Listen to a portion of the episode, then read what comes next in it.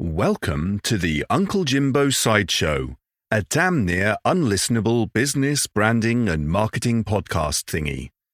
By listening to the intro, you're contractually obligated to have $29.99 per month coming out of your bank account via draft.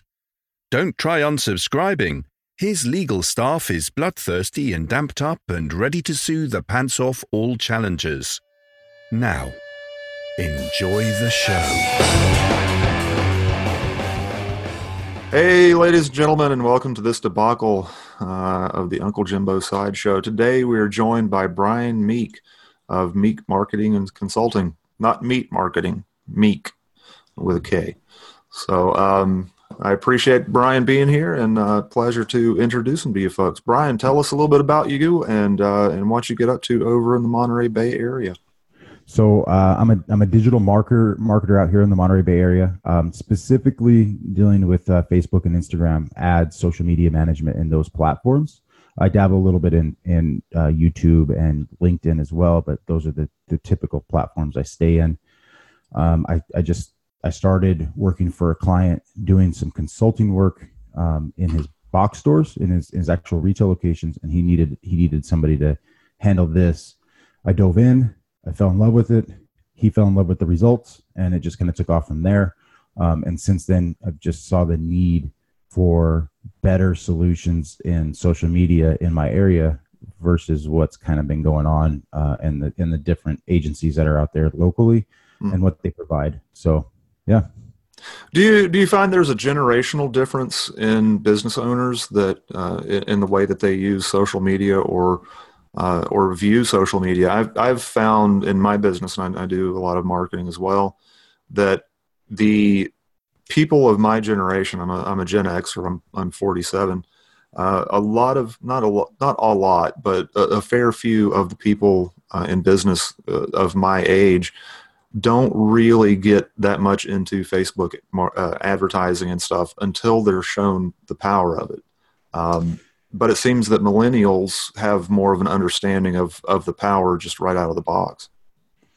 Yeah, I think that the the main issue that I'm seeing is is and that and and that's kind of the age range I deal with is a, a little bit um, you know 35 and above, mm-hmm. simply because there are their businesses are more more established. They can leverage this type of marketing much better than than the younger generation.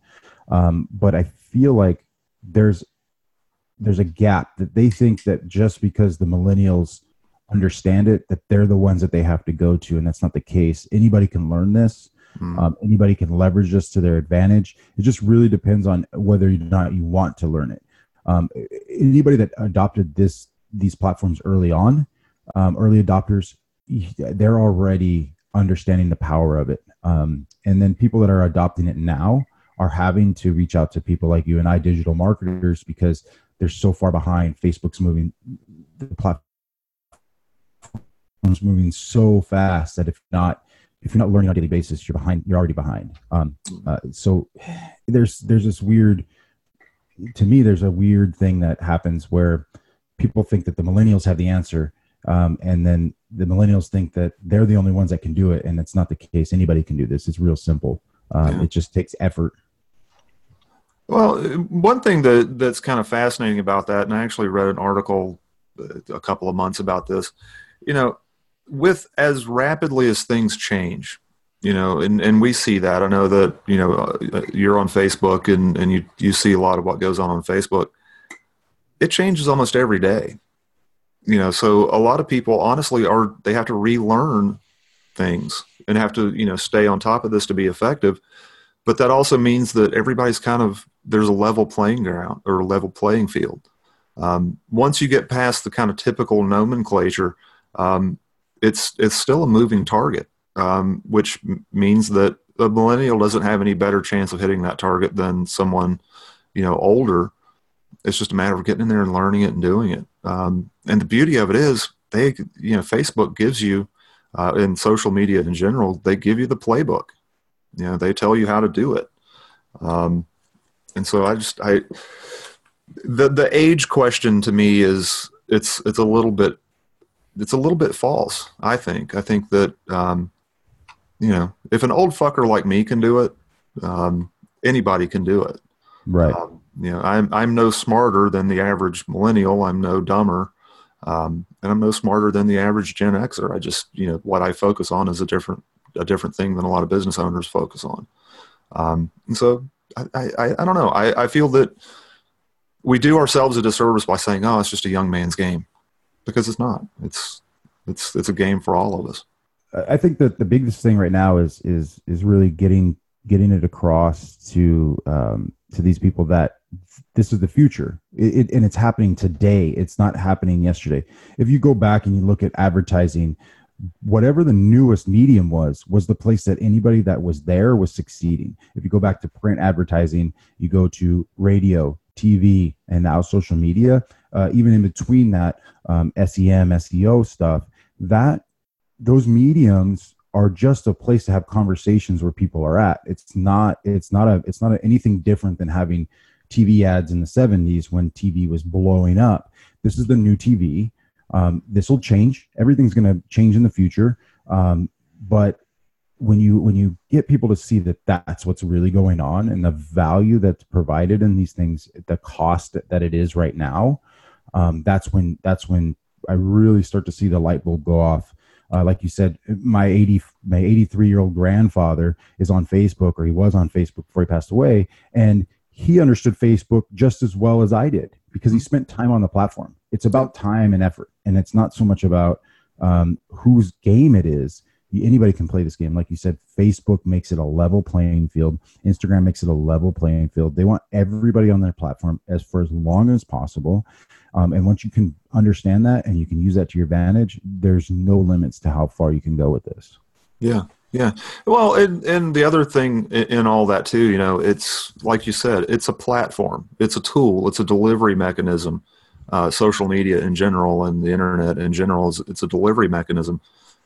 The the concepts and and the the real ideas behind marketing haven't changed um, for what 120 years it's you know since we moved into a, a wants based economy or an emotion based economy, um, it's been forever. So you know those those sorts of things haven't changed. It's just the the tools and delivery mechanisms have changed, and people's time or attention spans have gotten a lot shorter.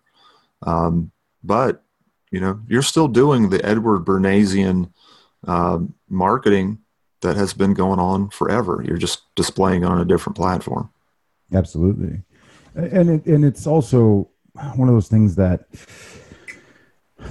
um, if you really study marketing, it, it, it, like you said, it doesn't change. Nothing changes the way you. It's just that you have to change the way you talk to people, the way you have that conversation. Now we can segment it down instead of one to many. We can really speak to one person at a time if you want to, um, and that's where this power is. Is if I want to target men who have a propensity to follow a specific website and they for steampunk this popped up in my head if you own a steampunk company. You you provide anything in that realm. You can just market to those. You don't have to put it in a magazine and hopefully somebody sees your ad.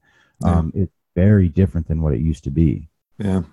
Well, it, it used to be so much more of a shotgun approach. You know you would just line up a bunch of people and and fire a shotgun and hope to hit a few of them. Right. Um, now, you know, you've got a sniper rifle, you've got a scope, you've got the ability to really pick people out. Um, and it's it's incredibly powerful, and especially when you combine the that power with, um, you know, tried and true and effective marketing theory and and technique from days of yore. Um, it's good stuff, man. It's good stuff. I I um, yeah, I bemoan the days of of Rubylith and X-Acto knives and you know the the ad agency kind of stuff. Um, but you know, back in the day, this you didn't have this kind of power. You didn't have this this availability to reach out and you know drop a very focused message in a very focused you know group of people. It's just it's phenomenal. Absolutely. Cool. Well, if you're ready, um, now is the time uh, where I'm going to ask you five questions. Let's rock. Yeah, and and keep in mind, I have been uh, I've been called names over these questions, so um, yeah, if if you get your feelings hurt, I yeah, send me legal documents. So Got it. anyway, question number one for Brian Meek: Define punk. Hmm. It's any anything or anybody that that is goes against the grain, that is uh, uh, causes friction in in kind of the mainstream. Um, it's not just a punk kid, right? A punk kid is somebody that isn't following the rules or not doing what they're told. Well that's just doing that's what i what we're doing is is we're not following the rules anymore. We're making up the rules as we go. Those are the same people that in 20 years uh, are going to have the same problems that we have with those punk kids is is they've changed the rules and now everybody else is playing by the new rules um, and they're making up the new rules for the future um, it's not it's not a specific person thing. It's just really going against the grain to me. That's how I see it. Cool. Cool, cool. Do you would you define or or would you classify any of your business as punk? Do you feel that you approach your business in a punk way? And th- this isn't question number two. That's this is just an extra bonus question. I do. I don't. I, I have been in retail management um, pretty much my whole career up until this point in marketing. Um, you know, and understanding how to sell sell to people.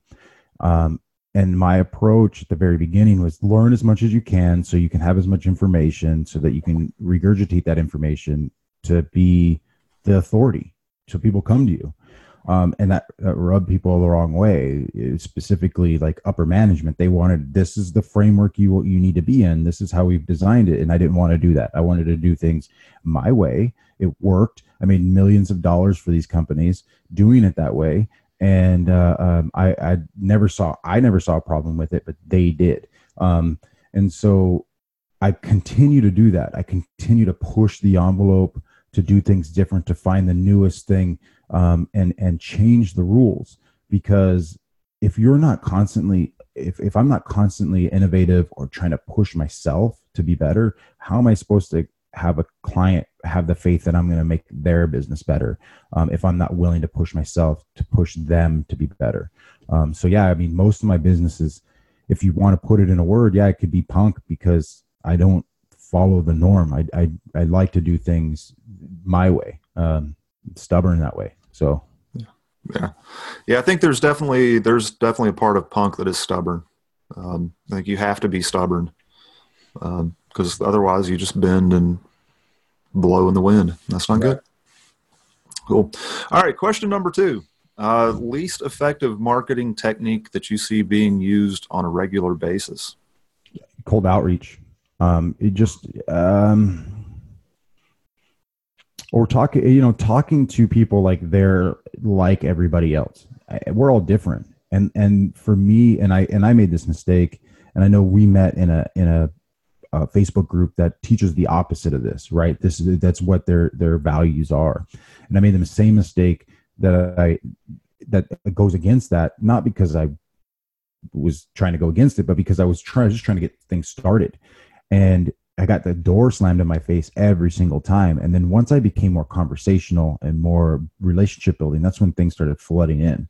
So the biggest the biggest mistake I see, and it, when you're in the marketing world, it, it, you you can't help but see it um, because you get them on a daily basis. But just the cold emails that are just blatantly, um, you know, hey, buy my thing, buy my thing, buy my thing. It's just it's off putting. Instagram if you're doing this right now, if you're listening to this and you're doing this, stop it. If you are cold DMing people on Instagram or on Facebook, Facebook Messenger is going to change. So if you're, well, hopefully we get into this, but because that's where I see the future of marketing is in the Messenger platform. But if you're cold DMing people on Instagram, you are you are killing the industry. You're doing a disservice to everybody out there that's busting their ass to make this work because when I see the 35 cold DMs on Instagram, I just delete them. I, I, don't want I don't care what you sell. I don't care how great it is. If you're cold DMing people on Instagram, that's the most private thing you can do. I'd rather you text message me than cold DM me on, on Instagram right now because it's a private platform, really. So stop it. If you're doing it, just stop it. It's it's killing killing the, the Instagram platform when people do that. Well, and it's it's a just numerically it's stupid. You know, if you send out a thousand cold DMs, you might get one person even slightly interested. Um, and it takes a long time to send a, you know a thousand DMs. Well, they have uh, these they have a bots now that do it for you, and and and we have a couple people in this area that, and I and I tell them like, what are you doing? Why are you spending your money doing that? It's a worthless thing. Well, we got some sales. How many sales did it actually? How how about this? Did it make your brand look better? Because you look like an idiot. Yeah, you, you look like an asshole. It's, everybody that I deal with, the people that I, I, I work with, get the same DMs, and we all fucking laugh at each other. We yeah. text each other like, "Look at these idiots," right? Because we know that that's worthless. Uh, um, you know, it, it, it's something that just don't do it now. Messenger bots, where you're getting permission to have that conversation, that's one thing. Um, but cold DMing, it's just making you look stupid and it's not even a numbers game like it is devaluing your brand at, at, a, at such a rapid pace it is ridiculous. Just because i liked you or followed you on facebook or instagram doesn't mean i need your sales pitch right away. No. Um, you know it, it's and then for instance i saw this yesterday and i don't know if it was if it was a, a, a real but the post was real. I don't know if that was real but this part is real. There there's a client I'm dealing with uh, on Instagram. I run their social media platforms, their Facebook and their Instagram, and they, uh, um, you know, we're following and unfollowing people, trying to build their platform. And one of the posts from somebody we're following was, you know, R.I.P. My brother passed away. Blah blah blah blah blah. Right? Unfortunate, like total, totally unfortunate. I feel bad for the family. But somebody ran their bot and said, "Hey, great post. We should connect." That is the worst thing you can do. Like stop running these comment bots on instagram because you're you look like an idiot. Like it's just it that's the worst thing. That's that's akin to like a, a terrible event happening in our country and then you're talking about uh, uh, something that's the totally opposite of that. Like you're going to devalue your brand and then not only that you're running a bot to, to anybody that's on you following you on or you're following so you can comment to try to get some sort of engagement and then you do that. Like that's what happens. And so stop it. Yeah. Hey, sorry your wife died. Let's hang out and play video games. Right. You know, yeah. It's ridiculous. It's ridiculous. All right. Uh, question number three. Um, you know, I know that in marketing and, and what we do, there's, we all kind of wear different hats. Um, you know, we do a lot of different things and sometimes it's difficult even to kind of quantify exactly all that we do. Um, but if you were forced to choose to only provide one of your services, which one would you provide? Specifically, Facebook and Instagram targeted ads, 100%. Um, you know, building email campaigns, building landing pages, that's all part of it. But if I could spend my day uh, interest going through just finding people through interest targeting, what websites they go to, the the framework of of building a campaign to find the right people to put the things in front of the right people. That's what i would do. Uh, and that includes like the copy and the creative. I might not i might not be the best graphic designer um, but in the e-commerce world most people have uh, high quality pictures already ready to go. Putting it all together saying the right things to the right people finding those people that's what i would do all day long. And that's what i love to do. Um, and when i talk to people about that they can see my passion. Um, and so much more of a of a yes for me my my genius zone like the place i want to be versus uh you know running social media platform like running the pages themselves. Um you know that's the tedious work. And then you, we can go on forever about the stuff that's just extra things that you know we we don't want to do we have to do because it's part of the job. But um you know building landing pages is like a close second, even though my design is terrible. You went to my website; it's the worst website in the world. Um, I wasn't going to say anything. It, it's, it's, actually it is not the worst I've seen. It is not even close. It's it's not great. Uh, it's a, it's in the works. I've got I got something going on with that right now. Um, but uh, uh, it's it, you know I, I built it myself. I'm not the best, but I'm building things out for so many people now that I don't have the time to go back. You know, that's the problem you have when you start to build is the things that you need to take care of for your own business don't get don't get looked at. So, yeah.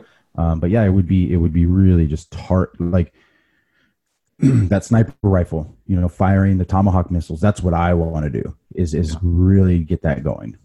Cool, cool, cool. All right, this one um, I, I did this one because I know that we're in, in some of the same same Facebook groups and, and subscribe to some of the same stuff. Um, is sales a dirty word to you? No, no. I, think I think the approach is what turns people off. It's not so much the sales. I mean, me being like I was in, like I said, retail um, sales, uh, retail management, retail sales for years, um, and it's not. It's it's the approach. Are you going to come off as a sleazeball that doesn't know what he's doing? You're going to lie to people to get them to buy your stuff. That's where you. That's where the dirty word comes from what I did was I learned, like I said, knowledge based sales, where you provide a solution to a problem that somebody has. That's where you're not even selling anything. Somebody comes to you with a problem, you say, This is your best solution, and they really sell themselves. It's not, it's not, you build that relationship, they come back for more, they send people your way. It that's how I made millions of dollars for these companies was based off of that, not based off of here buy my thing, here buy my thing. I did that. I hated it. It was the worst thing I ever did. Selling cell phones, like handing out flyers in the mall, like ha- hammering every single person. It was terrible. Once I was able to transition to a, a relationship style of, of selling, that's when uh, uh, you know I was very successful doing that. So um, no, it's so much more fun, isn't it? Yeah, it's it, it make you don't hate the job anymore. You know, pushing pe- pe- people to buy, uh, uh, you know, specific thing, cars, right? A lot of people think cars. We, I, I think right now, realtors, uh, the realtor space is really getting diluted with these people, right? Like they stop selling cars, they start selling houses. Uh, not if you're a realtor out there, I'm not. I'm not talking about you. I'm talking about that. you're you're the best. Yeah, you're the best. But um, you know, it's it's it's the pushy side of it. It's the whole cold DMing. If you're cold DMing people or you're you're you're pushing people, cold outreaching people, that's where the bad word comes from. Um, but if you're like us and you are really providing a value to somebody, you, it's not sales. It's it's it's providing a solution, helping people. That's where that's the difference. Yeah, yeah. It, helping people so much more fun. It really is. It's and and and I think uh, in the long run is the much more sustainable way to grow a business. You know, you turn around and try to choke somebody so that they hand you their wallet, they're not going to like you nearly as much as if you hang out with them for a while right. and, you know, buy them a drink. So. All right. Question number five. Um, when it comes time to buy a pair of shoes, are you excited or are you dreading it? It's probably the one thing that takes me the longest to purchase. Um, and it's simply because I'll find a pair of shoes that I really love, and then they'll stop fucking making it, and it pisses me off. Yeah. Um, but I I dread it in the sense that it's something I know I'm going to have for a while, and so I want to make sure I find the right thing. Um, you know, I I do this whole digital marketing things like the side gig. That's what I'm working on getting out of what I do. The main gig, um, the company I work for, they provide us with boots and you know we have safety equipment and they're terrible but i take the ones that they give us because that's the ones they give us. And uh, i hate it when i buy a pair of shoes for myself or you know a pair of uh, athletic shoes or whatever it is I, I take my time. I don't i don't go and buy the first thing off the shelf. I don't look for the cheapest pair. I don't look for the most expensive pair because that doesn't make sense either. It makes sense to find the pair that fits you. Um, and and that's what i look for. Yeah I, I shoe shopping for me is like pulling teeth. It's, I think I saw uh, you post that a couple months ago or a month ago. Yeah, I mean, it, you know, I'll I'll wear a pair of shoes for seven or eight years until they just completely fall apart because mainly because I don't want to go shopping for another fucking pair of shoes. uh, yeah, and I'm I'm the same way as you. It's like it, I know that as soon as I find a great pair of shoes, they're going to stop making them. Right. And it's just it's a nightmare. It's a nightmare. Cool. Well, Brian, you made it through the gauntlet. I hope that wasn't too uncomfortable or, or too strange. Um, I hope that that, you know, hope people get a little bit of something out of that. But um, on our way out, man, what uh, do you have a value bomb? You just want to drop some links? You want to give people uh, a joke? Whatever you got, the floor is yours. You know what? Let's let's tell a joke. This is an old joke. It's going to take a few minutes here, but let's let's get into it. Here. Let's do it. Okay. So there's a guy and he he comes home from work. He's sitting on the couch and he's eating peanuts. His wife's cooking dinner, and he's throwing these peanuts in the air and he's catching them in his mouth. His wife calls him. He turns his head. Peanut falls in his ear. He's like, oh shit, how do I get this out of here? Not trying to worry his wife, not trying to say anything. So he's digging around. He can't get it out. And he finally goes to his wife. He's like, honey, I can't get this peanut out of my ear. He's throwing it, you know, it got caught in my ear. She's laughing at him. She's like, well, let's let me try. She's trying. It gets deeper and deeper and deeper. Son, uh, uh, sorry, his his daughter and his uh, uh, and her boyfriend come home as they're getting ready to go to uh, the hospital get this peanut out of his ear. And they're like, "What's going on? We're, we're going to the hospital. Dad got a peanut stuck in his ear. I, we got to go get this thing out of it." And the son, the the boyfriend says, "Sir, I think I can help you." He said, "Well, what do you mean?" Well, I'm gonna stick both my fingers up your nose, and I want you to blow, and that peanut should pop out of your ear. Um, I'm going to the hospital anyway. Let's try it. Sticks his, his fingers up his nose, blows, peanut pops out. Oh my God. Thank you, son. They all have dinner. The husband and wife are sitting in bed later that night. The wife turns to the husband and says, Honey, that boy's really, really smart. You think he's going to be a doctor or a lawyer? And he said, I don't know about that. But judging by the smell of his fingers, I think he's going to be our son in law. Oh, oh, oh, oh, oh, oh. Okay. I like that one. So it's a good one, long one, but uh, build up to it.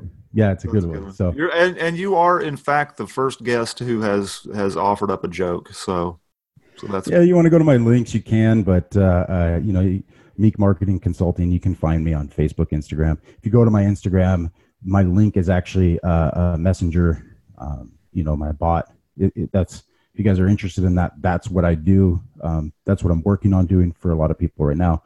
Um, and so you can go to my Instagram, Meek Marketing and Consulting, um, and you can reach out to me there. But uh, much rather provide some sort of disgusting, funny joke that people probably have never heard before. I heard uh, t- 20 years ago. So yeah, that's a good one. That's a good one. Yeah, I need to have an all joke episode.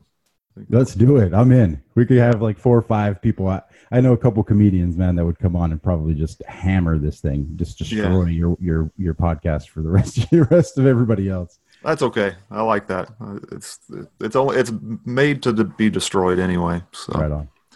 cool, cool. Well, uh, everybody, I will definitely uh, drop the link to Brian's uh, gear down in the uh, show description. Dude, go check him out. Great guy, a lot of fun, and uh, he's got some good jokes. Got some good jokes. So anyway, I really appreciate it, Brian. Um, let's do this again, and and let's Yeah. certainly stay in touch and uh, see what kind of mischief we can't get up to. You got it, Uncle. All Awesome. right, we'll talk, we'll talk to you later. you, Brian. Have a good one, buddy.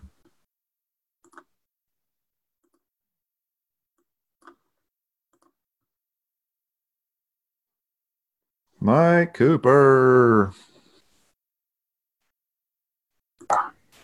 Am I loud and clear now? Yeah, you're good. Awesome. You got rid of the mustache. I've never really had a mustache. Really? I thought you had a mustache. No. Yeah. But sometimes it gets uh, fills in a little bit after a few days of not shaving. Cool. But uh, yeah, typically no. Cool. Cool. You staying busy? Yeah, actually, it's turned out to be a pretty good uh, couple months. Cool. A lot of new stuff coming in uh, uh, over the last uh, week. Actually, it's just like all of a sudden someone turned on the faucets, and it's like, okay, let me run while the, while it's there, and Yeah. That's good, man. I like when the faucets get turned on. yeah, yeah. So yourself keeping busy? Yeah, yeah, we're um we're kind of done with our the big part of our trip, so we're uh, we're at a house in South Carolina for a couple of months, Oh, okay. um, getting some stuff taken care of in in North Carolina, getting all that all that str- uh, straightened away, and um, our oldest son is getting ready to move into a new house and holidays and all that good stuff. So we just decided we'd stay put for a little while. Nice, nice. You just you just kind of renting a temporary pad kind of thing. Yeah, yeah, we're it's actually an Airbnb. So Okay. we got it for uh, a couple of months, and then after that, I think we're actually going to go and spend a couple of months at the beach. Nice. So you're still still kind of on the road, just settling down somewhere for a bit. Yeah, yeah, yeah. We just needed to, um, you know, all of our furniture and all that stuff is still in North Carolina. We got some pets, and my mom is there, and our son. So we're just we're really just back to spend the holidays and, and honestly get through the winter time. Um, you know, long term travel in summertime is great. Long term travel in the wintertime, not so much. yeah, not as uh, not so much fun because you're stuck inside a lot, right?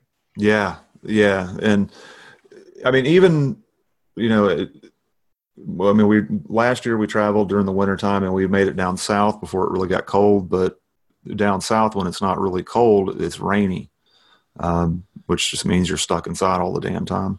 It's, yeah.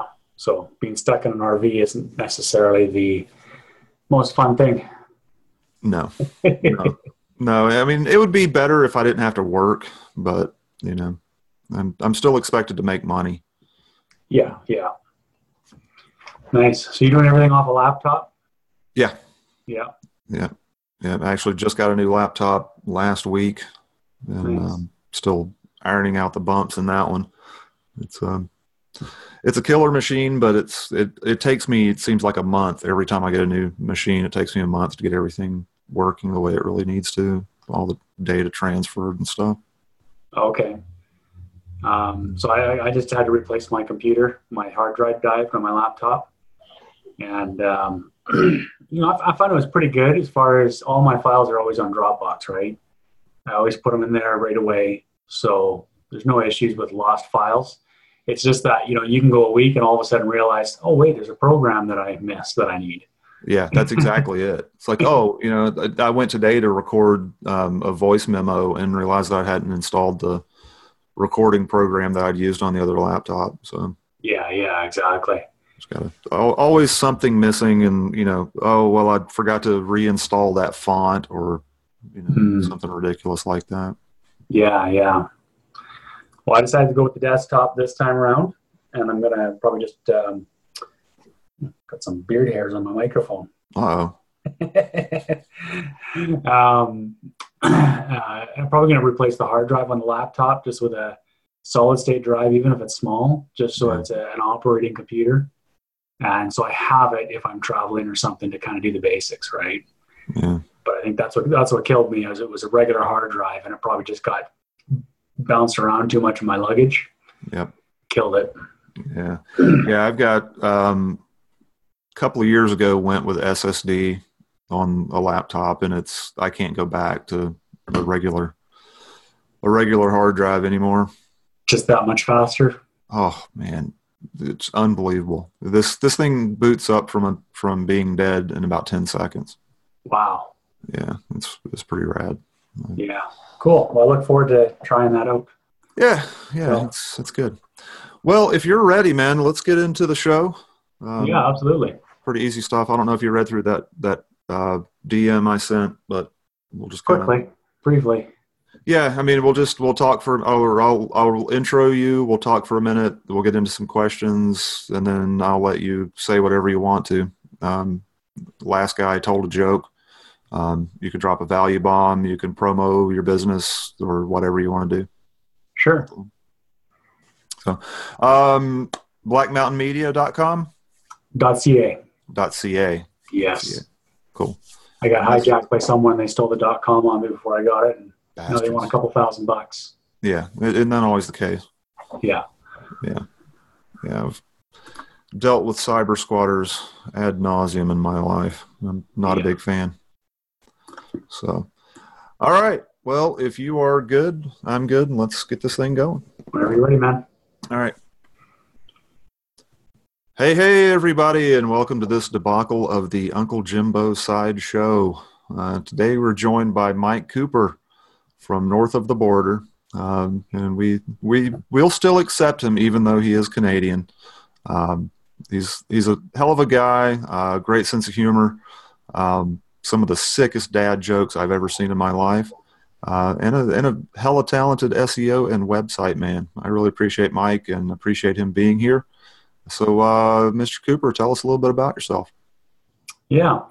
Um, so yeah, I am the uh, owner of Black Mountain Media and uh, I do uh, website design, SEO work, really focus in on the service providers who are trying to serve their local areas. So that would probably include uh, plumbers, electricians, carpet cleaners, mechanics, stuff like that. And uh, that's where I really like to specialize in on local marketing tactics. versus uh, you know uh, uh, e-commerce or stuff like that. Yeah. So yeah, in regards to the uh, being north of the border, we're we're trying to build a wall to keep the keep you guys out. Build out of ice. Just give us till about February. We'll be all done. Yeah. Well, see, I, I, that's not true. I know that you're not building a wall to keep everybody out. You're building a wall to keep me out. Just just call it what it is. I'm fine with it. I, I know I'm a I'm a special breed of pain in the ass, and I'm okay. we just got to make sure to withstand the RV. Yes, yes. With the with the ram bars I'm going to install on it. That that's what I'm getting for Christmas is a ramming mechanism for the RV. Nice. Yeah. I really envision this Mad Max looking thing when you tell me about your RV. Like that's what I envision. It's pretty close. It's pretty close. yeah, I uh, I actually I used to have a shovel that I had strapped up on the top of it, and it was kind of hanging off the side, and I thought it looked cool. My wife made me get rid of the shovel. It was it was way too Mad Max for her. yeah. So, that's okay. Awesome. Now I just I, I keep the shovel in the passenger seat next to me. So yeah, it's it's convenient for burying bodies and disposing of evidence. So You're cutting that out, right? No. no, none of this gets cut out, Mike. This is all being used, buddy. So be Awesome. really careful about what you say. Okay. Okay. Good. Yeah. So cool. Um, I, I know you mentioned SEO and and and marketing and stuff, uh, and you you mentioned specializing or or really focusing more on local SEO. Um, what what do you see as the difference between local SEO and national or or worldwide SEO? Do you do you think that there's still for smaller businesses, do you think that there's a way to actually approach and dominate national or big time SEO, or is it is it better? Do you think uh, to to focus locally? Uh, and I know especially service providers locally is is a lot better because you know you're not going to call a plumber in California to come up to to British Columbia to deal with a clogged toilet. Um, but but do you see there uh, do you see that there's any opportunity left to dominate national SEO?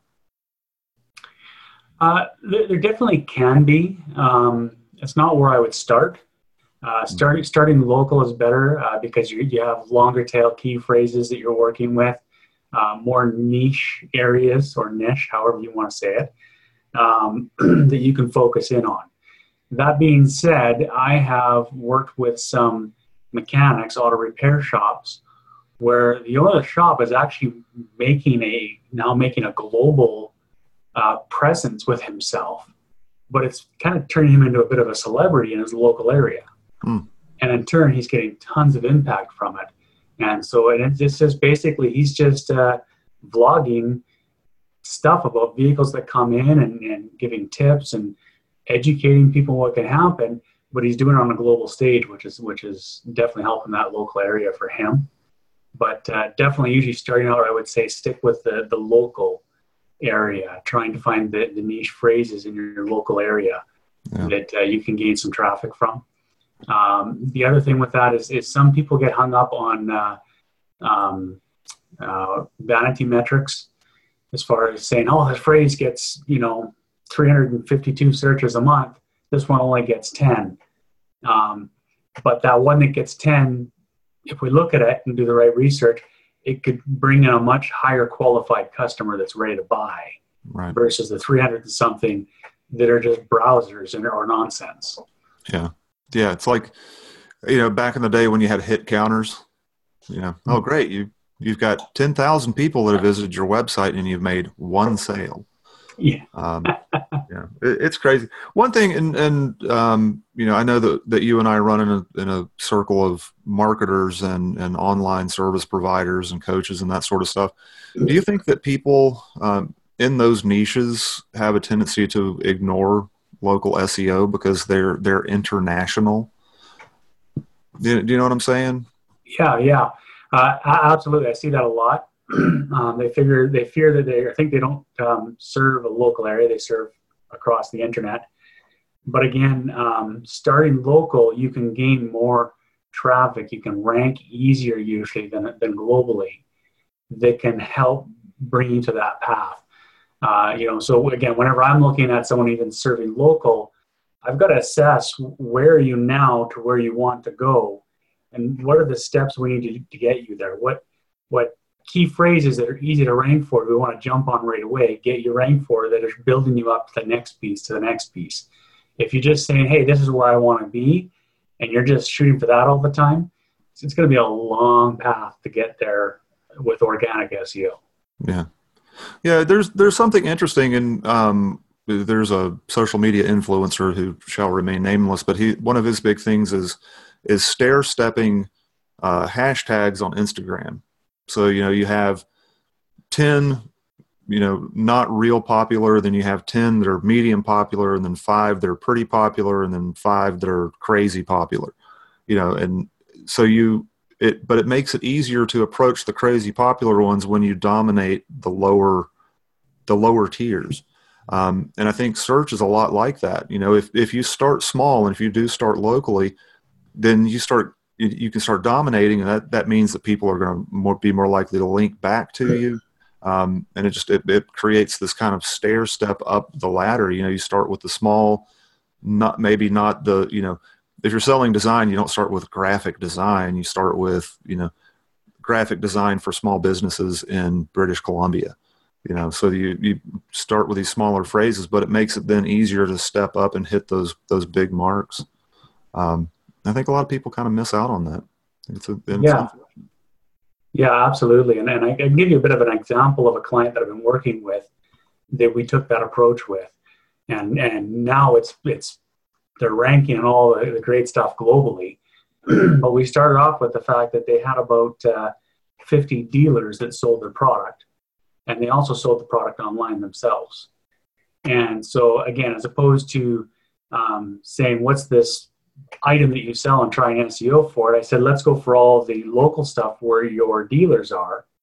They're going to get a hit out of this as we start showing up in their local phrases.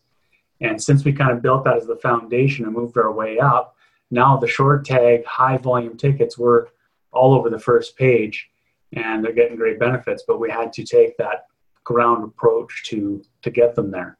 Yeah, yeah, and and I, honestly, I think just algorithmically, Google doesn't like it when somebody just goes whole hog after one giant keyword.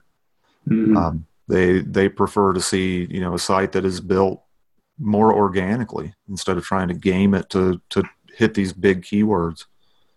Yeah, yeah, absolutely. Um, one way I like to describe it to someone who doesn't quite know much about SEO is basically saying let's let's talk. Let's just say that um, uh, you're a farmer and you want to talk about trees, and and you know if you just keep on using trees as your term, uh, they don't like it as much. But if you can have this branch of pages that talk about apple trees and orange trees and pear trees and right, you're mixing up. You still have a a main phrase or main thing that you do but you you branch it off into all these longer tail things, and uh, it's gonna it's gonna definitely help with your ranks for sure. Yep. Okay. Man, I love Google. Just love Google. I can't get enough Google. I love you, Google. Yeah, yeah. As soon as they uh, as soon as they change things, it, it can uh, sometimes be stressful. Um, yep. But uh, again, as long as you know you're working with someone or you yourself are learning enough how they want you to play the game, usually you don't have too much to fear. To fear. Things might go down a little bit. I always find they go back up. Things sort themselves out. When you're trying to cheat the system and you're you're listening to these black hat guys, and you know you'll get slammed, and then and then there's no coming back up, or it's a very long time if you do. Yeah, it's it's you know I've seen people and and had clients that it was just easier to start over um, than it was to recover because yeah. they you know they went on Fiverr and bought the latest you know five dollar SEO gold pack. Five thousand um, backlinks. Yeah, exactly. Yeah, exactly. It's all and all pointing to one thing, all saying the same thing, and all from a Chinese porno website. yeah. Brilliant. Well, Mr. Cooper, if you are ready, I'd like to run you through the gauntlet of five questions. Sure. Awesome. All right, these are these are tough. These are built specifically for you, and uh, and I hope you enjoy this. Uh, but at the same time, I hope you hate it. So, all right, number one, YouTube. YouTube. What about YouTube? What about YouTube? Uh, you know, it's a fantastic resource. I think is being underutilized, uh, especially if you're a local business. Um, usually, what I you know, I'll go in and I'll start peeking around if someone's interested in SEO. Start looking for those key terms. If you don't see YouTube videos showing up in, in the Google searches, it's not being used enough. Um, so definitely, not only is it great because it can rank well, and again, the reason is Google owns YouTube. They want to rank well. They want to be used. So often, sometimes I can get a YouTube video ranked faster than a website if it's a new website, right? You can get some market share off of that. Uh, number two, uh, great for building your know, like, and trust, mm. right? Nothing beats video, you know, hearing a voice, seeing a face, body language over anything else. And again, don't be afraid to just do what we're doing here interview style or just get on, say stuff, do things, express what you're doing. Huge impact for your business, and it's free. Yeah, yeah, and like you said, Google loves it. I mean, it's, it's yeah gig, so do it. I mean, and and I think you know people joke around about Fiverr. Um, there there are some great video editors on Fiverr that if you're not comfortable doing those sorts of things, you know, doing intro roll-ins and that sort of stuff, that's a good that's a good place to go. Um, and but man, you got to be on YouTube. You got to be on YouTube. And and I'm like you. I've seen I've seen real bad businesses uh, or or poorly poorly uh, ranked businesses on Google really get a lot of benefit from a single simple YouTube video. Absolutely. Uh, another thing that you can do is if you're not uh, so much comfortable yourself quite as much, a starting way to do this is you can take a blog post. If you have blog posts, again, you can hire someone on Fiverr.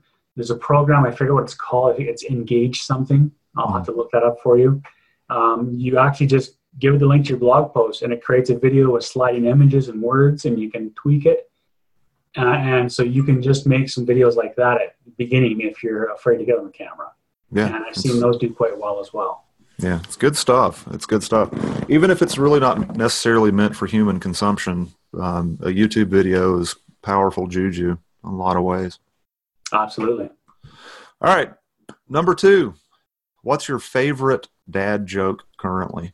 My favorite dad joke. Um, what did the one snowman say to the other? You smell know. carrots? Oh. Gosh, that's a moaner, hey?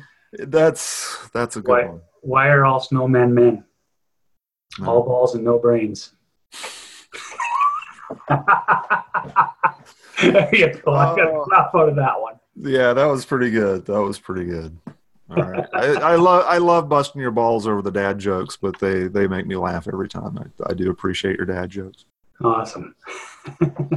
All right, question number three. What percentage of businesses come to you that actually already have good SEO in place? That have good SEO in place? Mm-hmm. Well, very, very few. I'm trying to think of one. Right. You know, um, they think they're doing okay, uh, and, but sometimes they haven't done enough research on the phrases they're targeting for. so sometimes they'll they'll come to me and they've used the Yoast SEO plugin, and they got green lights on all their pages, so they're they're doing awesome on SEO. Yeah. Um, and I go through it and I just say, yeah, but these aren't good phrases. Like you just put in what you think it should be, and follow the instructions, uh, but you forgot to do the research at the beginning. Yeah. So yeah, very few have really awesome SEO already already in place. Yeah, and, and it's amazing. I, am the same in the same boat. Um, you know, I don't I don't focus so much on SEO, but the majority of clients that come in, even the ones who have spent a ridiculous amount of money in a lot of cases on SEO, have horrible SEO. Um, and and you know, a lot of places just just flat out ignore it. You know, it's it's it's a mind it's a mind effort. Yeah, yeah, and absolutely. The the one thing that I always try and emphasize with people is if you do do the, the work up front, do it properly. The great thing about SEO is there's no turning it off. Right. Right. Once you've established that you're ranking well, you've got a great reputation, you know, you should always be doing SEO, but if for some reason you happen to stop, it's usually a slow trickle effect going down just as it was getting up. Right. As we're paid ads, you stop paying, you're done. Yeah. Your traffic stops. Yeah, it's it that you know evergreen. That's a that's a big term in our in our circles. You know, is evergreen content and that sort of stuff. I mean, SEO done right is an evergreen investment. It's um, you know, it just keeps going and going and going. Uh, Yeah. You know, even even for my website, I rank very very well uh, for big terms in my hometown, um, and I I rarely touch my website anymore. Um, you know, and I'm a designer and developer, and you know all the stuff where you would expect a lot of the companies to throw lots of money at SEO. Um, but you know, because it was done right and it was done consistently, and you know, and done without trickery, it still ranks well. Um, and that it's that way for everybody Yeah. as, as long as you do it right and, and something that you said earlier you know is certainly it's key don't play games don't try to trick it don't it's you're going to get busted and it's not going to be good Yeah, and, and so yeah, when you're listening to advice or listening to people, um, you know, try and try and listen for those things where people say like I got on Google within the first week, right? Uh, and and they're doing something, and then they, they'll say themselves, "We've hacked the system," right? right It's like like no, just think about good organic, evergreen content, uh, and putting some good research as to what Google wants, and um, you know you, you'll find that as you talk to people, you get a feel for th- th- their personalities, and you'll be able to know what kind of work they're doing. Yeah. Okay you ready for number four Yeah, yeah. all right uh, have you noticed any difference in marketing and marketers between canada and the united states Um, the Canadian ones say sorry about that, eh? A lot. that's pretty good that's pretty good yeah. and, and, Um, and they drink bad coffee Bad. The Canadians drink bad coffee. What? tim tim hortons is good i like a cup of timmy's Oh, see now I, I've ditched them. uh-oh They, they went for cheaper, and you know what? Actually, McDonald's basically bought out the old Tim Hortons recipe. McDonald's coffee is actually pretty decent now. Everything about McDonald's is great. I don't know what you're talking about. You, you act like that's a surprise that McDonald's has great coffee. They have great everything. And did did you know that they serve breakfast 24 hours a day now? Really? Do you have coupons for that? It's not yet. They still haven't sent me any. Oh, okay. You keep trying. Yeah, it's, I'm going to get it one of these days. Uh, Um, so yeah, and, uh, and, and our beer is much stronger than yours. So I will agree. I will agree. Um, Yeah. I'm. I'm a. Are you a beer drinker? yes, I, I like dark, rich beer. Cool. Like uh, like porters and that sort of stuff. Yeah, yeah. There's there's actually a, a local brewery here that makes a dark beer uh, called the Backhand of God. Ooh.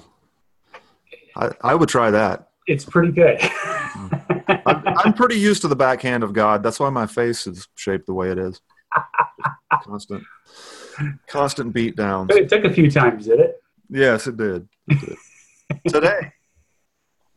So, All right, number five, and this is the this is always the hardest one.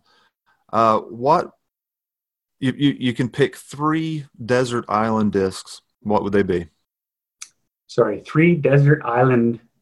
Discs. Like what? Uh, if you could only take three records with you, you're go you're Oh. you're going to a desert island. You could take three records with you. Which what would they be? Wow. Three records. Okay, well, one of them is going to be uh, Alice Cooper, Welcome to My Nightmare. Mm. Just uh, phenomenal storytelling. Yeah. Um, so that one's a really deep one. Um, I'm going to say Metallica, Justice for All, because sometimes you got to get that anger out. Yeah, that's a good one. Third album. Third album. That, that's that's a tough one. Need something need something newer in there. Yeah, Um, I'm just I'm thankful that you haven't said Rush yet. no rush, no U two. Um, yeah, if you if you mention you two one more time, we're cutting this off immediately. Oh, okay. You three. Okay, that's better. Easy now. Yeah. Uh, gosh, you're, you're gonna have to edit this one out for me here while I think of another one.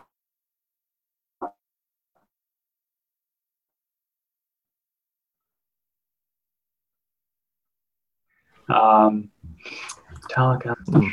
one of their newest albums. I don't remember the names offhand, but it's just a good, it's a good jam, good keep you keep you going, get you pumped a little bit. But I honestly I don't remember the name of the album.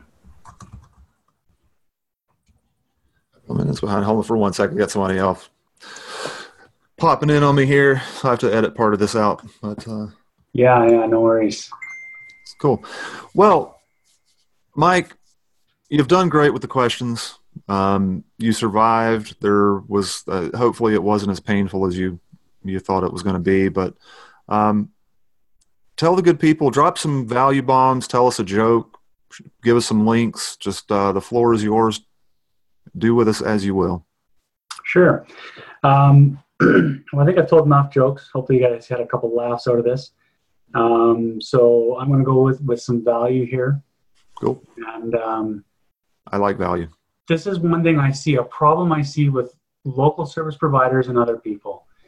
Reply to your down reviews. Mm. Okay, James, that's a nice sweater you're wearing, man. Right? What's your what's your natural instinct response? Thank you. right? So when someone goes out of the way to leave a review on Google, Facebook, wherever for you, like why don't you thank them? Like I actually, I, I get a little irked if I review someone and they don't reply back to me. It's like I went out of my way to say something good about you. Say thank you. Not only that, uh, it helps with your SEO. And I can't say officially, but I remember reading an article in the last two months that Google is starting to put a weight on your Google My Business listing as to how it shows up based on the fact that if you reply to reviews and how long till you reply to them. So I'm, I'm from what I understand, I don't have anything official, but I've heard that that's something that's going on. I have to dig that out. But I mean, just at the end, it, it not only thanks the person, which is great, but all the people who are reading, thinking of using your business, they get the, a feel of your character in you replying to these and saying thank you for them. So, I mean, I just don't know why people don't do that. So, if that's you and you're listening, like start replying to your reviews. Well, it, it's it, people made an investment in you. You know, they they invested their money uh, for your service or product. Then they invested their time to come in and write you a review. I think it you owe people the respect of at least validating the the investment of time that they made in you in your business. Um, Yeah, by responding to absolutely. reviews. It's just you know, don't be a Yeah. douchebag. Don't be a douchebag. yeah, and all, all- again, all those potential customers are going to read that, and they will see how much you appreciate your customers. Yep. And it's going to drive more people into you. So, That's- um, kind of important. to your reviews. Yes, absolutely. Cool. Well, Mike, where can people find you at? Yeah, so my website is blackmountainmedia.ca. Um, on there, you can find contact details for me and stuff. Um, Facebook, I'm uh, facebook.com forward slash Black Mountain Mike uh, is the URL. You can find me on there, connect with me on there. Um, you know, I'm not a big uh, sales pusher, so don't be afraid to connect with me, become friends, and let's let's have some good times together. That's what it's all about. Yeah. And I will I will say this, and I'm not trying to kiss your butt. You've got the best beard on Facebook. Oh, God, for a while there, I was second. You, you, you had elevated someone above me, Um, I, was it Nabil? Blackbeard. Yeah, Nabil. He's got his beard is just unreal, but but yours is nice. You got the ombre thing going on. You know, mine's just all kind of splotchy and patchy, but yours is nice. It's just it's it's well sculpted, well manicured, and uh, and uh, if if people out there are interested in SEO or websites um, or marketing help, go check out Mike. But if you're interested in beards, you owe it to yourself to go check out Mike because it's he's got a- and his wall is so full of the best, worst dad jokes you've ever seen in your life. It's great. It's a good time. Jokes are awesome. It's a good time. Well, again, Mike, thank you so much. This has been great. Um, I would love to have you back on at any point, and um, you know, just keep on keeping on, and everybody go check out Mike and buy his shit, and, and, and then buy mine. And then buy and then buy his. Yeah, Yes, yeah. absolutely. No, don't go away from James. Stay away from James. He- He'll make Yeah, it all James. magenta. And, and Yeah. Just watch out. Just hide your wallet when I'm around. Hide your wallet. That's all I'm saying. Yeah, awesome. Anyway, Mike, thank you so much, man. I really appreciate it, and uh, we'll talk to you on the next one. Awesome. Thanks, man. Appreciate this. Cool. We're done, man. Thank you. No worries, man. Thank That's you. very you got cool. a busy day book doing these. What's that? You got a busy day doing doing these one after the other. Yeah, I, I, I actually I need to st- I need to start staggering them so I've got 15 20 minutes in between but I've got somebody waiting on the other line right now so I need to I need to bounce but thank you again and I'll uh, I'll write a more formal thank you later. Sure. Yeah. Let me know when it's all ready to go online. Yeah, we'll do it man. Thank you so Thanks, much man. Mike. All right. Bye. See you buddy. Bye.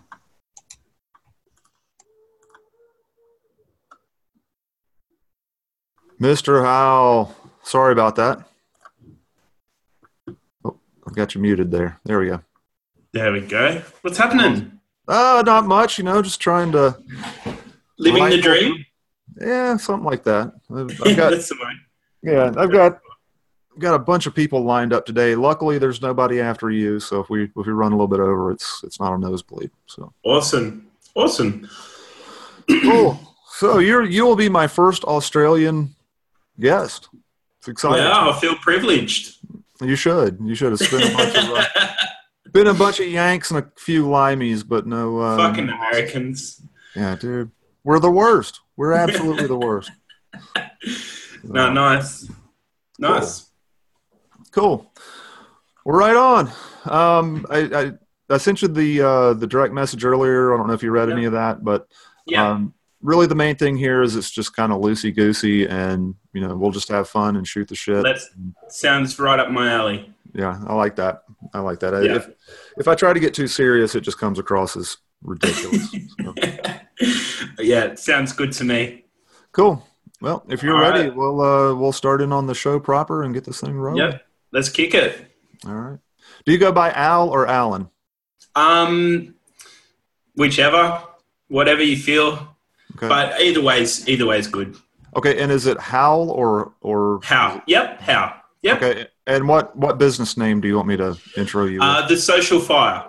the Social Fire. Yep. All right. Here we go. Hey, ladies and gentlemen, and welcome to this debacle of the Uncle Jimbo Sideshow. Today we are joined from down under Yeah, buddy. by Alan Howle of the Social Fire.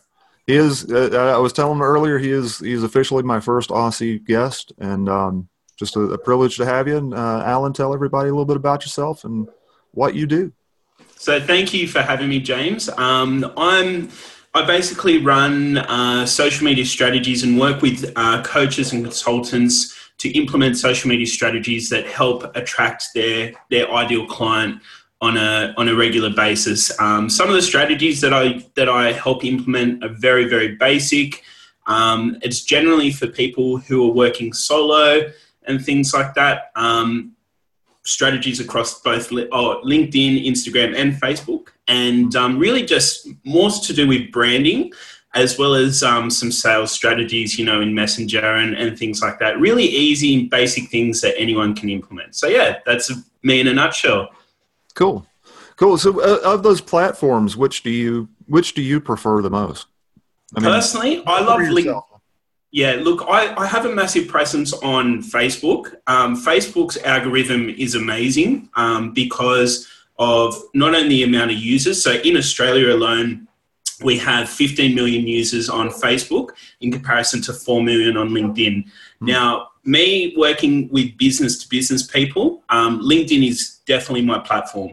Um, but it's obviously Facebook's more, you know, built up more of a community. There's more opportunities. Um, their algorithms switched in. I have a Facebook group in which I do consistent content. But if LinkedIn up their game, I would definitely be spending just as much time there as I am on Facebook. So, but um, what just just on that, what I also find on LinkedIn is because with Facebook, you know, um, a lot of people have their personal stuff, like whether it's their kids, you know, they might be protecting their dog, whatever, right? And um, so some people get really funny when you do try and add them as a as a friend and things like that.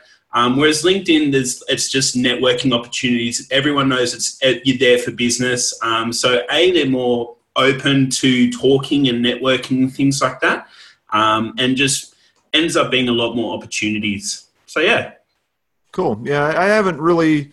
I've got a LinkedIn profile. I've actually been on LinkedIn for a ridiculous amount of time. Um, yeah. Lots of lots of connections and all that stuff, but I, I have yet to really strategize or, or move over there. Um, it's all in the DM. It's all in the DM. That's, that's where that's, the action happens. That's what I'm gathering. That's really what I'm gathering. And um, you know, you, you mentioned that uh, uh, when LinkedIn kind of ups their game and gets a little bit more like Facebook, um, that you'll do a lot more there. But I, it's really, I'm shocked at how how Facebooky LinkedIn has become, um, and, yeah. and fairly recently. You know, that's it's it's certainly much more of a community feel than it was, say, yeah. five or ten years ago. Um, yeah, so it's a very very different beast, and yeah, that's my next frontier. Um, yeah, I've decided that Instagram ain't for me. I'm I'm going to start start really hammering on LinkedIn yeah. uh, in 2019. It really depend, yeah, absolutely, and it really depends on where your audience is, who you're mm. looking to target, and all those other things as well. Um, LinkedIn, like it's it's such a good place to be able to like. For example, if you want to target a certain title, you know, just go to the search function and, and there's a list of all your ideal clients within your area. Um, and like the search function and tools and things like that is brilliant in itself, let alone like the the communication that you can have and, and some of the opportunities just by asking a question here and there um, is ridiculous. And like you said, I think LinkedIn are upping their game. Um, it, it, um, because it is a business platform, people have been extremely spammy and things like that with like sign up to my program without like introducing themselves or telling their story and things like that. But um, like you said, I think um, LinkedIn are doing a lot of work in the background, and um, it's good for me anyway, seeing those changes and things like that. So yeah. Yeah, it's LinkedIn is it's really come far. It really has. Yeah. Do you do you feel that it's more difficult to develop uh, authentic relationships on LinkedIn uh, versus Facebook? Well, I'll give you an insight into my strategy. So I use LinkedIn because of the way that the Facebook algorithm works. I use LinkedIn as a platform to communicate to people and try and get them over to my Facebook group. Um, because I've got a strategy in my Facebook group, on average, people log on log on to Facebook anywhere from ten times more, if potentially depending on the person and their their their like their activity and things like that they're more likely to log on to Facebook than they are LinkedIn. Um, and so, and that's my ideal customer anyway. So, for that reason, it's silly for me not to have a Facebook strategy, but make the connection on LinkedIn first. Cool. Cool. Yeah. So I mean, is is the is your group? And I mean, if if you don't feel comfortable answering this, is, no, no, yeah. Is the is the group your is your moneymaker? Is that your? Yeah, absolutely, absolutely, and yeah, full transparency. That's where um, a lot of my business comes from. That's where my tribe is, um, and what I've really tried to do for my group is I really try and give them almost like a us versus the world mentality, like bring in like experts and interviews and and all those sort of things to make sure that they have the tools, everything that they need to go out and absolutely, you know, annihilate their their business world and um, you know dominate their competition and, and things like that. And it's and it's so funny. Um, a lot of the people that I work with um, uh, of of that older generation, so um, anywhere from forty um, all the way up through to fifty five and things like that. People who probably went through school and their first computer was a calculator right? Um, and you're, really, you're just talking about me, aren't you? yes, I am. yes, I am. But you're obviously like we've I've I've been connected with you for some time, and and you're doing great, by the way. Um, well, you. you. don't need me to tell you that, but um, I, I like I, I, I really respect what you do and and things like that. Um, but the thing is that your generation, that generation has so much knowledge and like so much to offer to people who are younger and things like that. And it's a, it's about learning how to take a conversation that you're having every day in your business and just communicating it through social media. And um, and the possibilities are endless. um, with the people they can connect with, the knowledge that they can share, and potentially the money they could make as a result of how valuable that knowledge is, that experience, and, and things like that. So, yeah. Yeah, it's. Um, I've known for a long time in my business that, that one of the most expensive parts of what I do is is education, is client hmm. education, mm. um, and client filtering. Um, yeah. through that education, and you know, it's it's amazing to have a tool such as social media um, yeah. to, to be able to present that information so that you can have that conversation you know automatically a million times versus having to sit down face to face across the table with somebody um, at scale. Yeah. Yeah. It's it's great. Yeah. It's good stuff. Yeah. Good stuff. and exactly right. And people here's the thing is that um, with facebook groups whatever like the information or content that you're posting um, it's all well and good, but people will pay for step by step instructions just to follow on what you said. You know, like if you can, if like it's all well and good for me to to tell you to go and have a presence in LinkedIn, but if I tell you the step by step by step ways on how to create client opportunities every day, that's that's a different story, and that's what people pay for and, and things like that. So yeah. yeah. Cool. Cool. Well, enough of the idle chit chat, man. if you're ready, I've got five questions for you, and I would love to. I would love to run you through this gauntlet and um, sure, and see what comes out the other side. Let's do it. All right. Question number one. This is kind of a long question, but but bear with me. Okay. Uh, have you noticed uh, a marked difference between marketing in your country versus marketing in the United States? Oh, um, I. Here's the thing. I I um I've all the people that I've sold to, I'd I'd say there's only like a very small percentage of people who have actually worked with or sold something to outside of Australia. So that's the transparency behind this question. Um, but what I find is that, um, and I may get shot down for this as well. So, uh, but what I was about to say is, I find that like obviously because of the population in America in comparison to Australia, that it's easier to find people who are hyped up on like, I want to be an entrepreneur and I want to go and, you know, do the entrepreneurial spirit and, and things like that. Um, sometimes it can be really, I don't want to say take advantage of those people, but like some people just want that that next thing and they think whatever you're offering is that um, I try to tend to stay away from it, but the people who are like, you know, really committed to, you know what, I want what you have to offer. I'll give it to you, you know. But sometimes it's it's it's a matter of you know I don't know that this fits the bill. You're talking about you know doing all this other stuff, but this is more like for someone who has a business set up, um, just needs those opportunities and insights into some being some resort like some resourceful ways of of getting exposure, clients, and things like that through social media. So, um, so for me, um, my personal personal take on it is that um, I guess it's just in due to the volume. In the volume, there's more opportunity in other countries in comparison to Australia. Yeah, yeah. Is there is there a large um, percentage of uh, or a large contingent of millennial entrepreneurs in Australia? Yeah, I would say yes. Um, and the the same trends that happen in the US, except for the president. um, yeah, we're we sorry. Have... I'm I'm still sorry about that one. I I apologize for all Americans. But um, look, the thing is that um, the same trends and the same sort of cultural things um, are being adapted here. Like even this year, so Black Friday is definitely derivative from the US. Um, there's people who are adapting it here. Halloween um, was something that we didn't adapt, um, but this year, this year alone, half of my neighborhood all dressed up, did the door knocking and stuff like that. Even I participated in that. So it's it's really funny.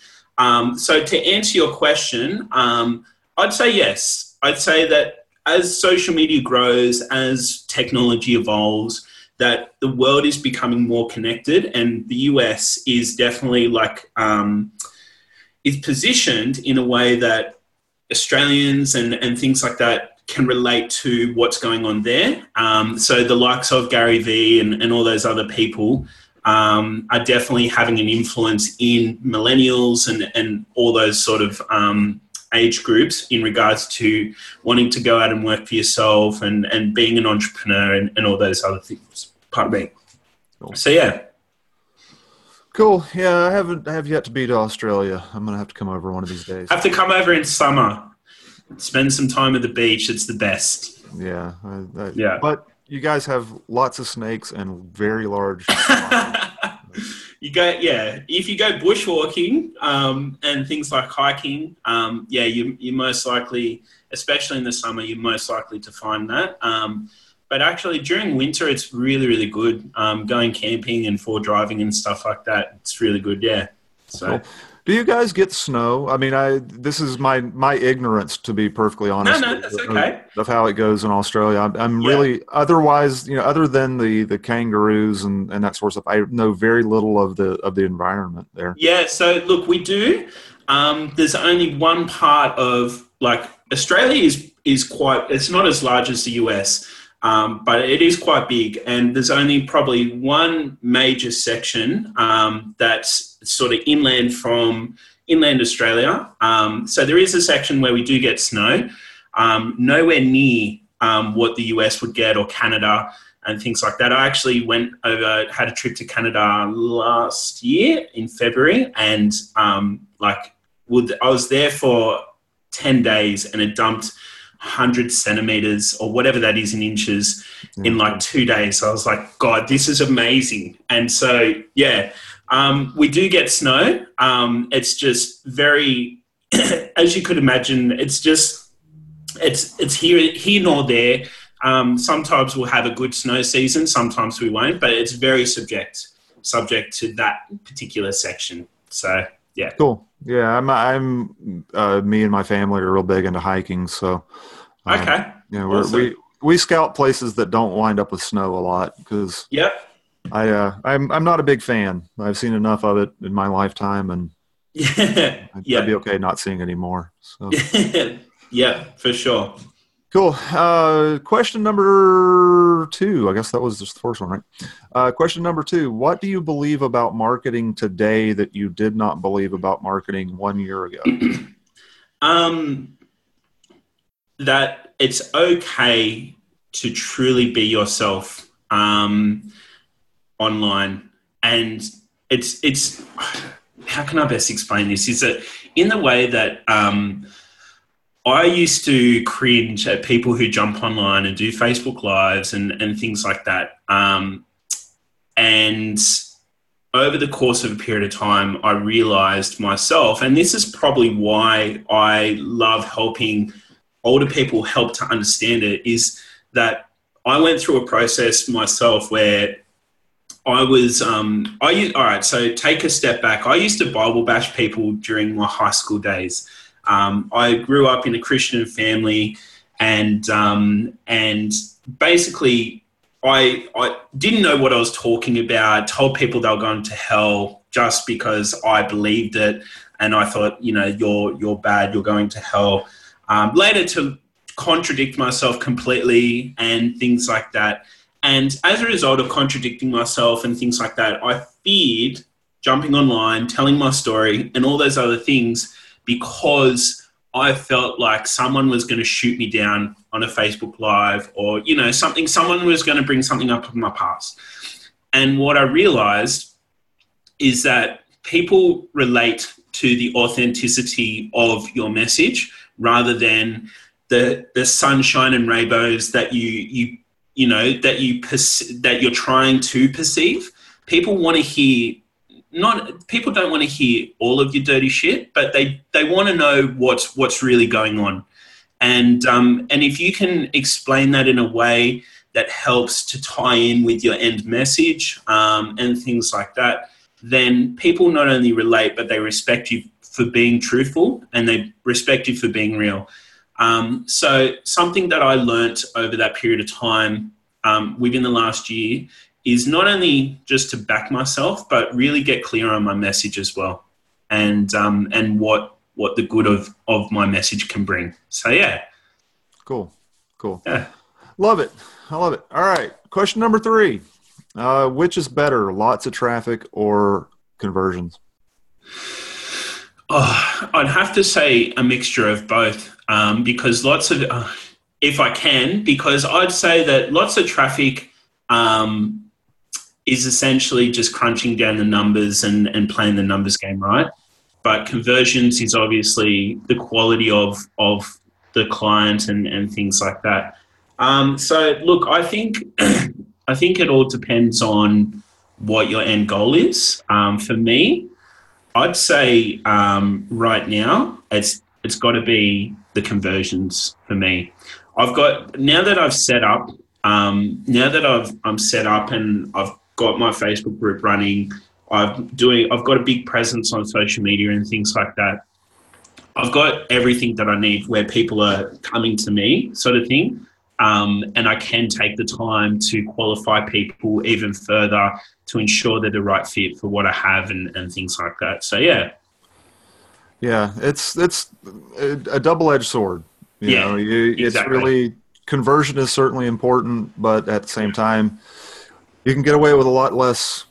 You know, Yeah. a lot smaller conversion rates with much more traffic. And sometimes traffic is just a lot easier than conversions. Yeah, exactly, exactly right. And see, here's the thing: is uh, I think there may come a time. Um, I'm not like I wouldn't. Here's the thing: I wouldn't say that. Like I think lots of traffic is to me when when you can really scale. Um, and when you can really build a business. But I think what sometimes happens during that scaling period is you often start to automate processes and things like that, and you you lose the human element. Um, and right now, I'm like I'll never say never, but right now I'm I'm not a big fan of it because I really enjoy being. I'm a people person through and through. I enjoy. I enjoy the sales process. I enjoy connecting with people and, and sharing, you know, like, here's your problem, here's what we can do about it, you know, and really going through going through that journey. I really enjoy it. So um, I don't know. For me, again, it's it's all about the quality of the conversation and the conversion. But um, but yeah, ab- as you grow, as you scale, and things like that, that's that obviously changes over time. Yeah, and that's that's a that's a hard that's a hard point to differentiate. I Yeah. think I think it's difficult for people to to really develop a strategy so that they know when it's time to kind of cut off that that high touch, high conversion stuff and and then convert it more to just a traffic based Yeah, system. But you know, you mentioned it. You've got to have you got to have your internal processes set up. You've got to have your automation set up. Otherwise, a lot of traffic can eat you alive. Um, exactly, and it's it's right. Yeah, but it's it's difficult. It's a difficult uh, it's a difficult thing to balance, and it's a difficult thing sometimes to know when it's time to make that that transition. yeah, yeah, exactly right. Yeah, and and, I'll I'll admit I don't always get it right. Uh, at, at least for my stuff, you know, it's like Yeah. sometimes I feel like, oh God, you know, I'm growing too fast, or oh God, I, Yeah. I need to grow faster. Yeah, exactly, exactly right. And and really just working out when the right time to pull the pin is, or when the right time to implement something and stuff like that. Like I'm going through a process now where um, I'm speaking to someone about um, looking after my content for me, and even that process, like I enjoyed, but I don't have the time um, as much as I would like to anymore, um, and just little things like that um, you know, where someone else is looking after your stuff and, and things like that. It's it's all part of growing, isn't it? Um, but yeah, That's difficult, and that's something that that I'm investigating as well as is not necessarily the automation end, but uh, bringing someone in to help manage, you know, my profiles and some of the stuff that I do. Um, Yeah. My biggest issue is that I'm I'm such a brand freak that yeah, I feel like if it's not my voice, there's going to be problems. yeah, and and I at some point have got to let go of that. Um, Yeah. and, and honestly, it's it's been that way in my business for 15 years. Um, it's been that you know I'm I'm a I'm a control freak and a micromanager, especially when it comes to anything with my name on it. yeah. And you know what? Can I suggest, um, and if you haven't already thought about this, is the way that with the content stuff that I was talking about, I've I've put in place. So still prospecting the person at the time at this point in time. and um, and then going to go through a trial period as well. But what we're going to do is I've got a stack of like images and quotes and bits and pieces. I'm giving them like my voice, if you will, um, and some of the things that I'd like to see with like obviously the way that I see it, and and given them like what I've previously been doing. Um, they're going to like offering to check in with me right like say this is what we want to post and then offer you know changes and bits and pieces um, so yeah i'm i'm really whilst I'm, I'm exactly the same i was very reluctant to do it knowing that um, i don't want to be unauthentic through my message and things like that so as long as you put the right things in place um, yeah you can get to that point where you can scale and things yeah. like that so yeah yeah and I, I think that's you know that's brand and branding in a yeah. lot of ways. It, it's really if you if you very strongly define and codify your brand, it makes it a lot easier to to hand off to somebody else. Um, yeah. And you know, for as much as I do that for clients, I have not done that for myself. Um, yeah. I know what my brand is. I know what the feel is. I know I know all of that stuff, but I have yet to to codify it into a piece that I can hand to somebody else and say, you know, um, take care of this for the next couple of months. One hundred percent. One of these days, I'm getting there. so, I, am retiring by the time I'm 50, so um, yeah, nice. It's it's gonna it's gonna happen. It's gonna yeah, happen. nice, nice. All right. Question number four: What does punk mean to you?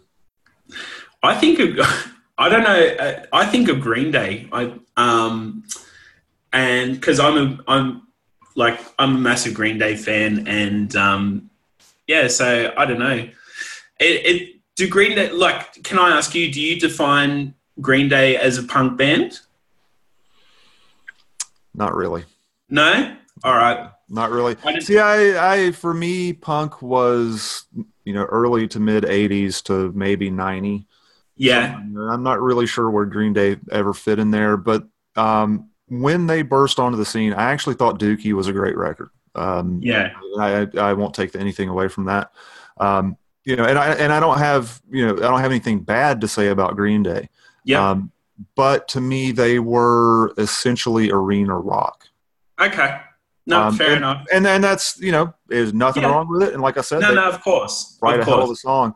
Um, yeah, but I think a little of the snarl I think was lost. Um, yeah, and a little is a little too polished and a little too um, a little too refined.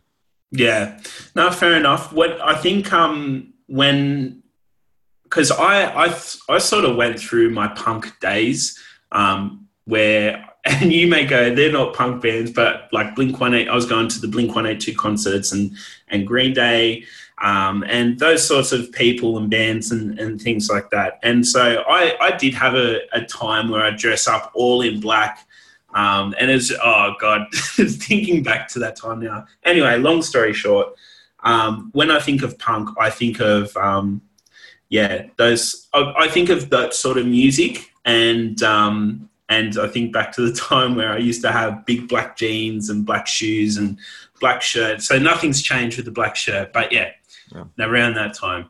Yeah, I'm I'm still stuck in what, 1987. I still dress the same. 1987. So I can. That's when I was born. oh well, well there you go. You. I, you know, I honestly, it, there's there, there's always a an argument about what is and what isn't punk, and I yeah, don't think it fucking matters. Yeah. Um, as far as the music goes, because you know, I, I was I was punk as as punk as I could be in in North Carolina. Yeah. Um, but I like Bob Dylan and Tracy Chapman and, and all these these bands that were not in any way, shape, or form punk, but because you know I liked them, they were sort of punk. Yeah. Um, you know the stuff that the stuff that the punks hated, I still liked, and some of the stuff yeah. that the punks liked, I hated. So yeah. I just I don't I think that that pointing at one band and saying that's punk and pointing at another and saying they're not is yeah pointless. Pointless. Yeah, so. for sure. For sure. Cool. All right, and the last question, and this is always the hardest one. Um, I've been cursed out over question number five before, so all right, let's be go. Pre- be prepared for this. Uh, in Australia, is there really a dingoes eating babies problem?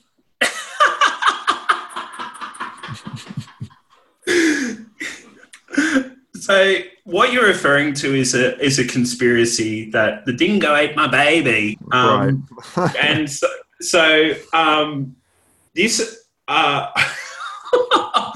I don't know. Um, look, I mean, the, the way the way we Americans look at it, it, you know, it's you turn on the news over in Australia and there's just babies getting getting eaten up. well, the I, thing, I think the if, if you and the and the Australian Visitors Bureau could could work on this problem and, and up your image as far as the babies getting eaten thing, I think you'd see a lot more revenue from do, uh, travel. I know.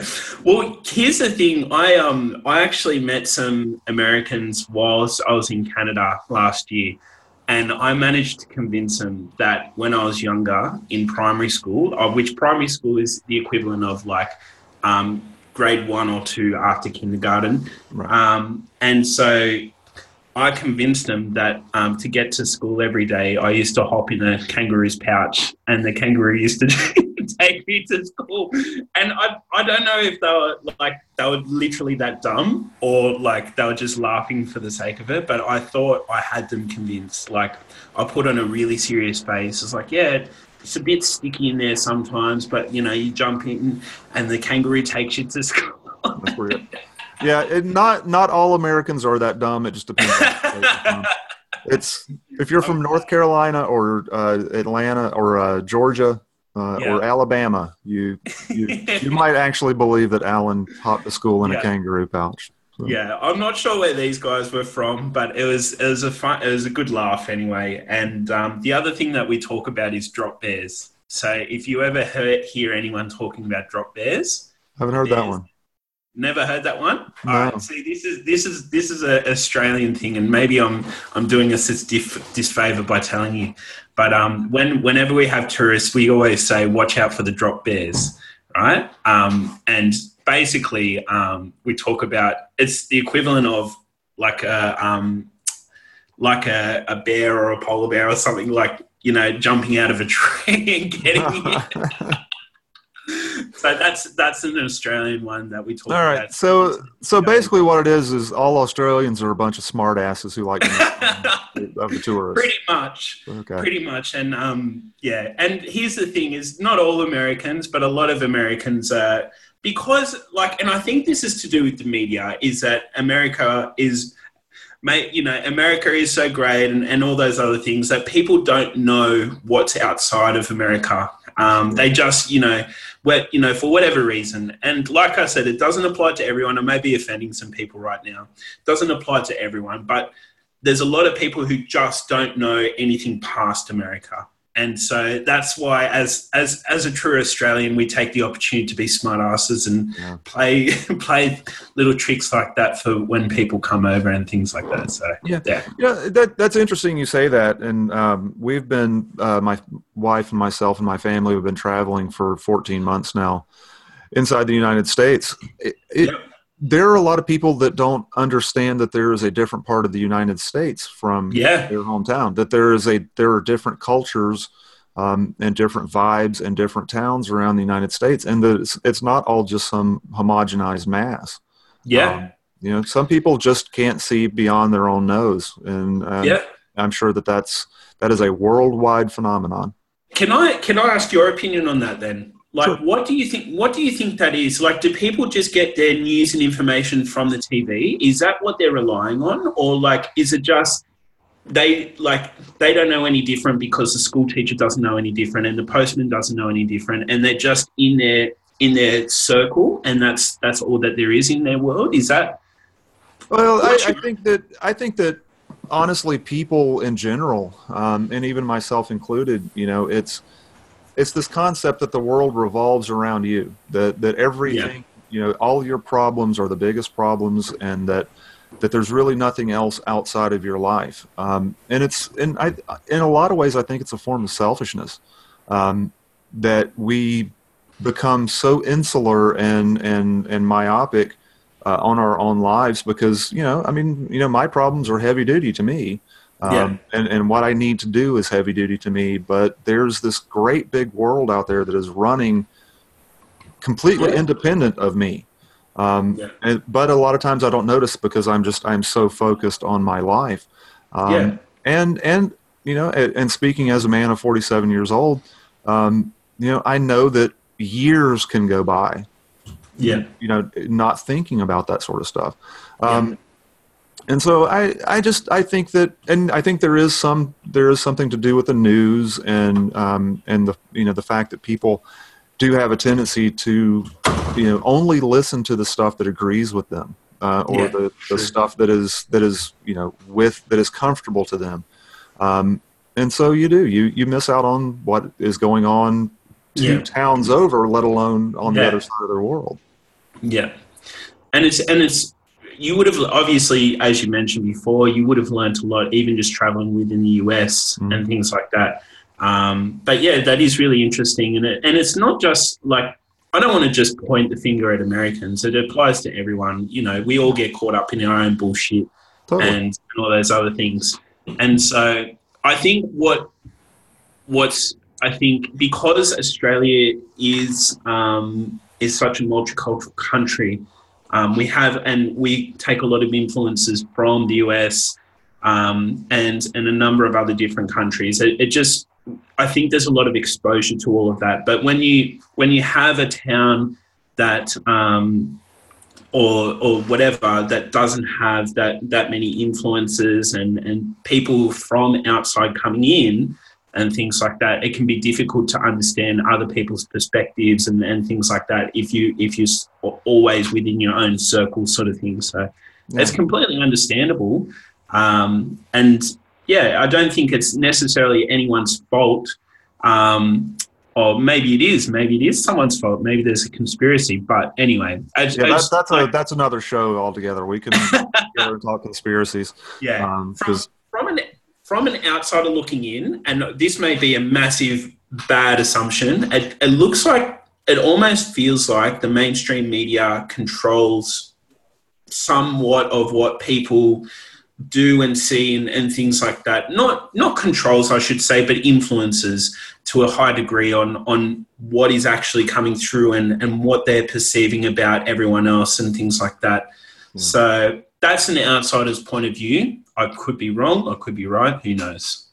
no, it, it's definitely uh, the media in the United States is insidious. It's it's bad, ugly, hateful stuff, um, and there is.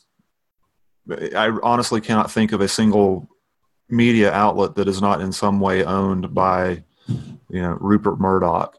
Um, yeah, sure. you know, and it's it, it's um, you're told what to believe. Yeah, You're just plain told what to believe, and sometimes that's you know because the sponsors paid for you to believe that. It's yeah, um, you know it, it's bad. It, it's bad, and and I think honestly a lot of people just don't they don't want to know how bad it is, um, Yeah. and they don't want ignorance is bliss. precisely precisely Yeah. which you know oddly enough that that was going to be the name of this uh, of this podcast.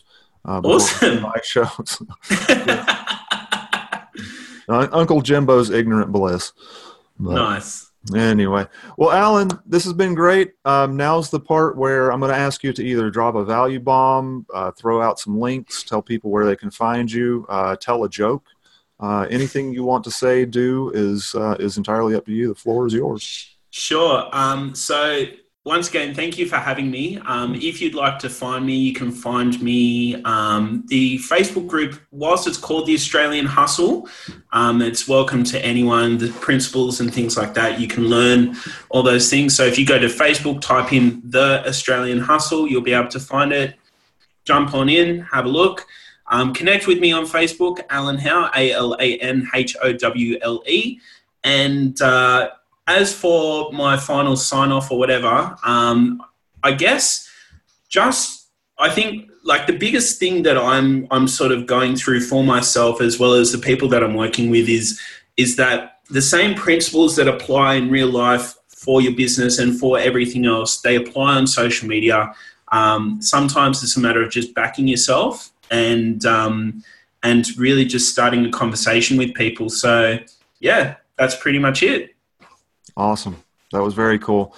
Alan, again, thank you so much. Um, enjoy that weather over in Australia, and uh, and I would love to have you back anytime. And um, let's just keep hanging out and keep the conversation going. Yeah, I appreciate it, and thank you. Thanks for having me. Absolutely. And everybody, again, go visit Alan. Uh, there will be links in the description and um, go check him out and uh, see what he's got going on. Good stuff. Good stuff. Thanks again, Alan. Peace out. Thank brother. you. That's it, man. We're done. Boom. Thank you. That Hey, was that was really great. cool. Yeah, that was fun. That was fun. It's um, you know, it, it's funny when I started the podcast, I thought it was just going to be kind of another add-on to work, but Yeah. I've really had a lot of fun doing it. Um, Awesome. and if if nothing else, you know, if if no nothing else good comes out of it, I met I've met some really cool people and had some fun conversations. Yeah, mate. I like it's the exact same thing for me. Um, I yesterday I interviewed a uh, two comma club winner, um, and I don't think I would have been able to interview him unless I had my community and um, and whatnot to leverage. Yep. Um, and so, yeah, I've, I'm in the exact same boat. I've been able to interview some amazing people, and and as a result of, I love doing these sort of things. Anytime I get to talk about myself, makes It's always the best, isn't it? I love it. I love talking about James. Yeah, no, but thank you again for having me on. If there's anything else that I can do, please let me know. Otherwise, um, I will. I'll just. Um, I'll drop the the link to my Facebook group in um, the chat thing. Yeah. And Yeah, yeah. absolutely. Cool. Yeah, um, this will probably come out sometime in February. I've got a whole lot in the can already, so this, Okay. this will probably roll out in February. But I'll let you know Awesome. plenty in advance and Yeah. uh, send over the shareable stuff and, and all that good Yeah. stuff. Awesome, mate. Thank you again for having me. Appreciate it. Awesome. Thanks so much, Alan. Have a good one, buddy. Yeah, you too. Bye bye. Thank you for listening to the Uncle Jimbo Sideshow. To learn a bit more about today's delightful guest, be sure to check the show notes. If you'd like to discuss marketing, branding, and other dirty words with Uncle Jimbo, please visit jamespmgaffney.com. Don't forget to subscribe and rate and all that stuff. Again, this man has a legal team you do not want to play with.